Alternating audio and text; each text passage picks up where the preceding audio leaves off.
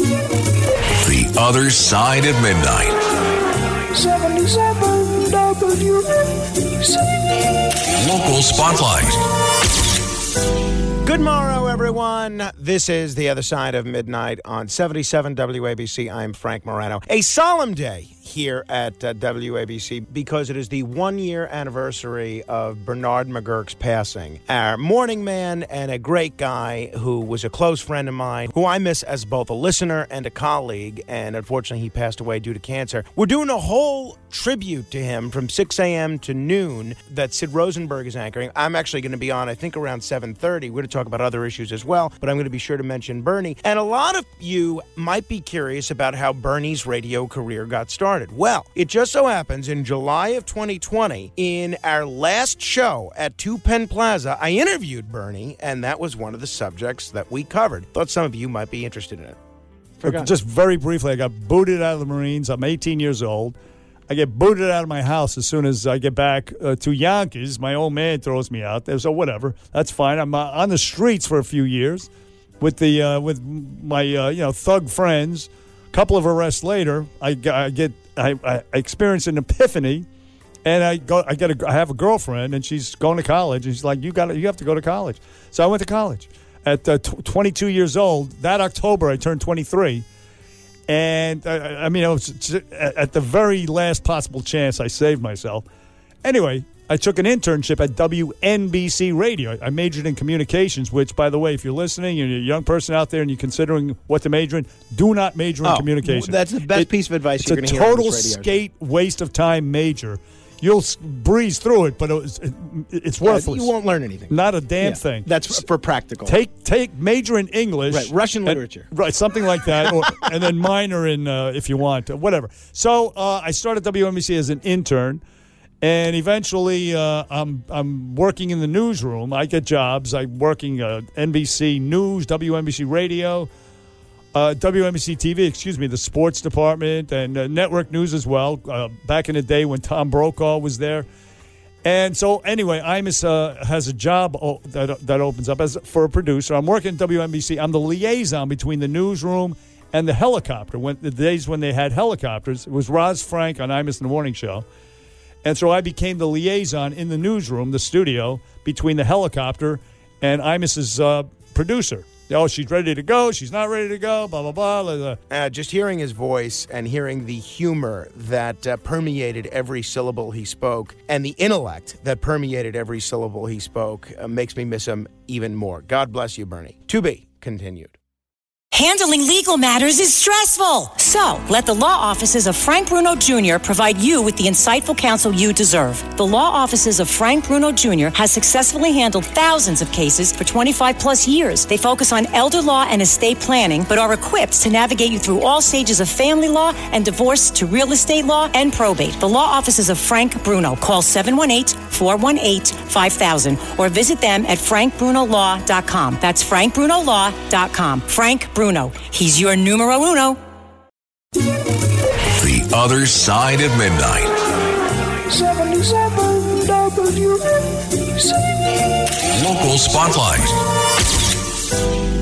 Good morrow, everyone. This is The Other Side of Midnight on 77 WABC. I'm superstar Frank Morano. A lot of you have said to me over the years, you know, I've been following you since the beginning. Now, the beginning is something different for everybody. For some of you, the beginning is when we started doing this show three years ago. For some of you, it's when I first came back to WABC in June of 2020. For some of you, it's when I started doing my own show on another radio station about uh, 12 years ago. But the real beginning, in terms of me and broadcasting, was on Staten Island Public Access, what was then called CTV and is now called Community Media. And I always think fondly of my time there because it was a great training ground. It was a great place to build an audience locally and at least learn a thing or two about television and broadcasting in general. Well, today, my worlds are colliding because my friend Johnny P., Johnny Potenza, the host of Up Late with Johnny P., is going to be interviewing none other than my friend and colleague Curtis Sliwa,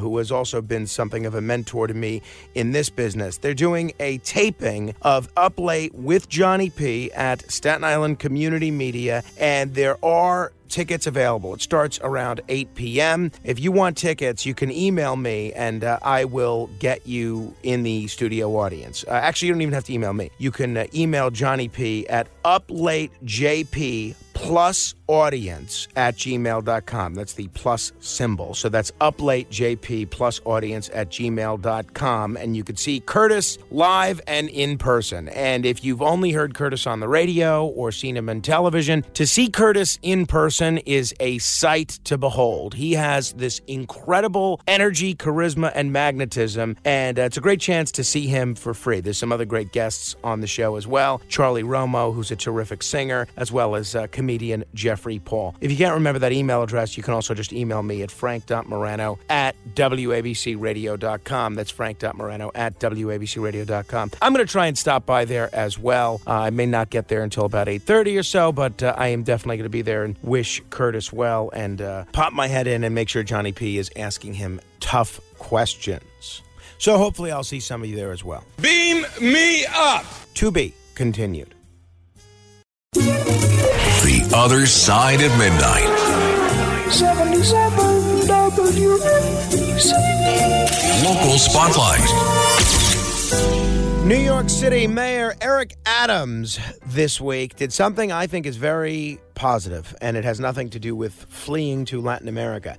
He has asked a court to temporarily suspend the city's decades old practice of offering shelter to any adult who asks, proposing that the protocol deserves an emergency pause while the city grapples with the still ongoing wave of asylum seekers who've been arriving for over a year. Borough President Vito Fossella of Staten Island, my borough president, was on Cats and Cosby here on 77 WABC talking about that. For the first time in quite some time, uh, did a lot of progress yesterday because the city filed in Manhattan something that reflects our position that thank God, John, you've been voicing it for a year of dealing with this so-called right to shelter consent decree. And what we've said, it really never was intended to accommodate tens of thousands of migrants coming in, costing billions and billions of dollars. And the city agreed with us yesterday and filed it. So maybe this is the light at the end of the tunnel. Maybe we've been common waiting for. sense. Maybe common sense will prevail. So understand what's going on here. If this is successful on the mayor's part, this revised plea from City Hall would suspend the decree under more tailored circumstances. Advocates are saying it still amounts to the end of right to shelter as we know it. Well, maybe it's time to end right to shelter as we know it. So, this modification that the mayor is seeking, if approved by a judge, would mark the first major change to a practice that has been on the books since 1981, the so called right to shelter codifier. According to the mayor, as of yesterday, the total number of migrants who have arrived in New York has already topped 122,000.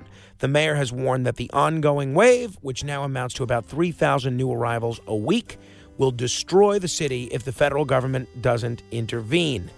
I think the mayor is 100% right on this one, and uh, I hope the courts see it his way as well. Beam me up! To be continued. Ohio, ready for some quick mental health facts? Let's go. Nearly 2 million Ohioans live with a mental health condition. In the U.S., more than 50% of people will be diagnosed with a mental illness in their lifetime. Depression is a leading cause of disability worldwide. So, why are some of us still stigmatizing people living with a mental health condition when we know all of this? Let's listen to the facts and beat the stigma. Ohio, challenge what you know about mental health at beatthestigma.org. The Other Side of Midnight. 77 WABC. Local Spotlight.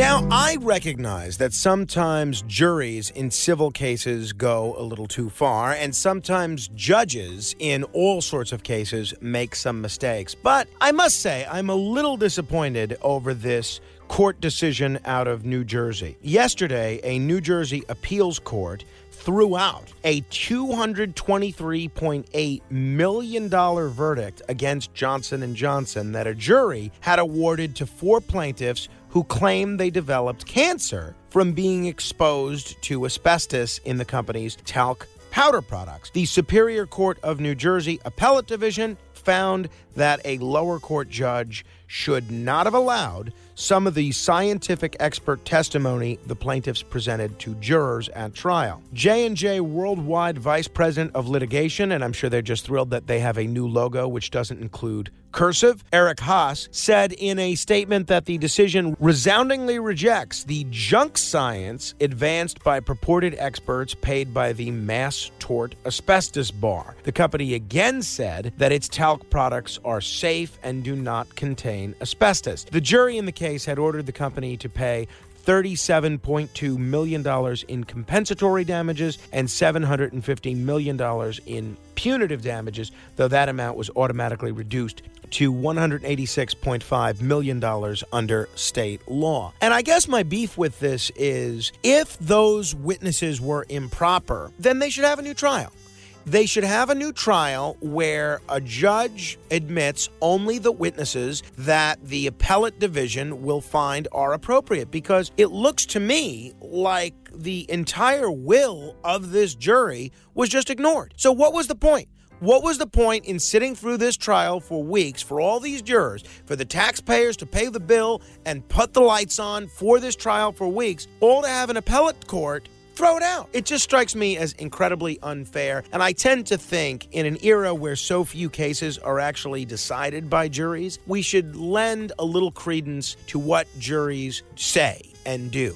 And if we're not, if we're going to throw out their verdict, whether it's a criminal case or a civil case, send them back to the drawing board to deliberate again and to have this case take place again under the permissible circumstances. I'm not saying that they're wrong that these aren't junk science experts. Maybe they were. So let's have a new trial. Don't just throw out the verdict. Beam me up. To be continued.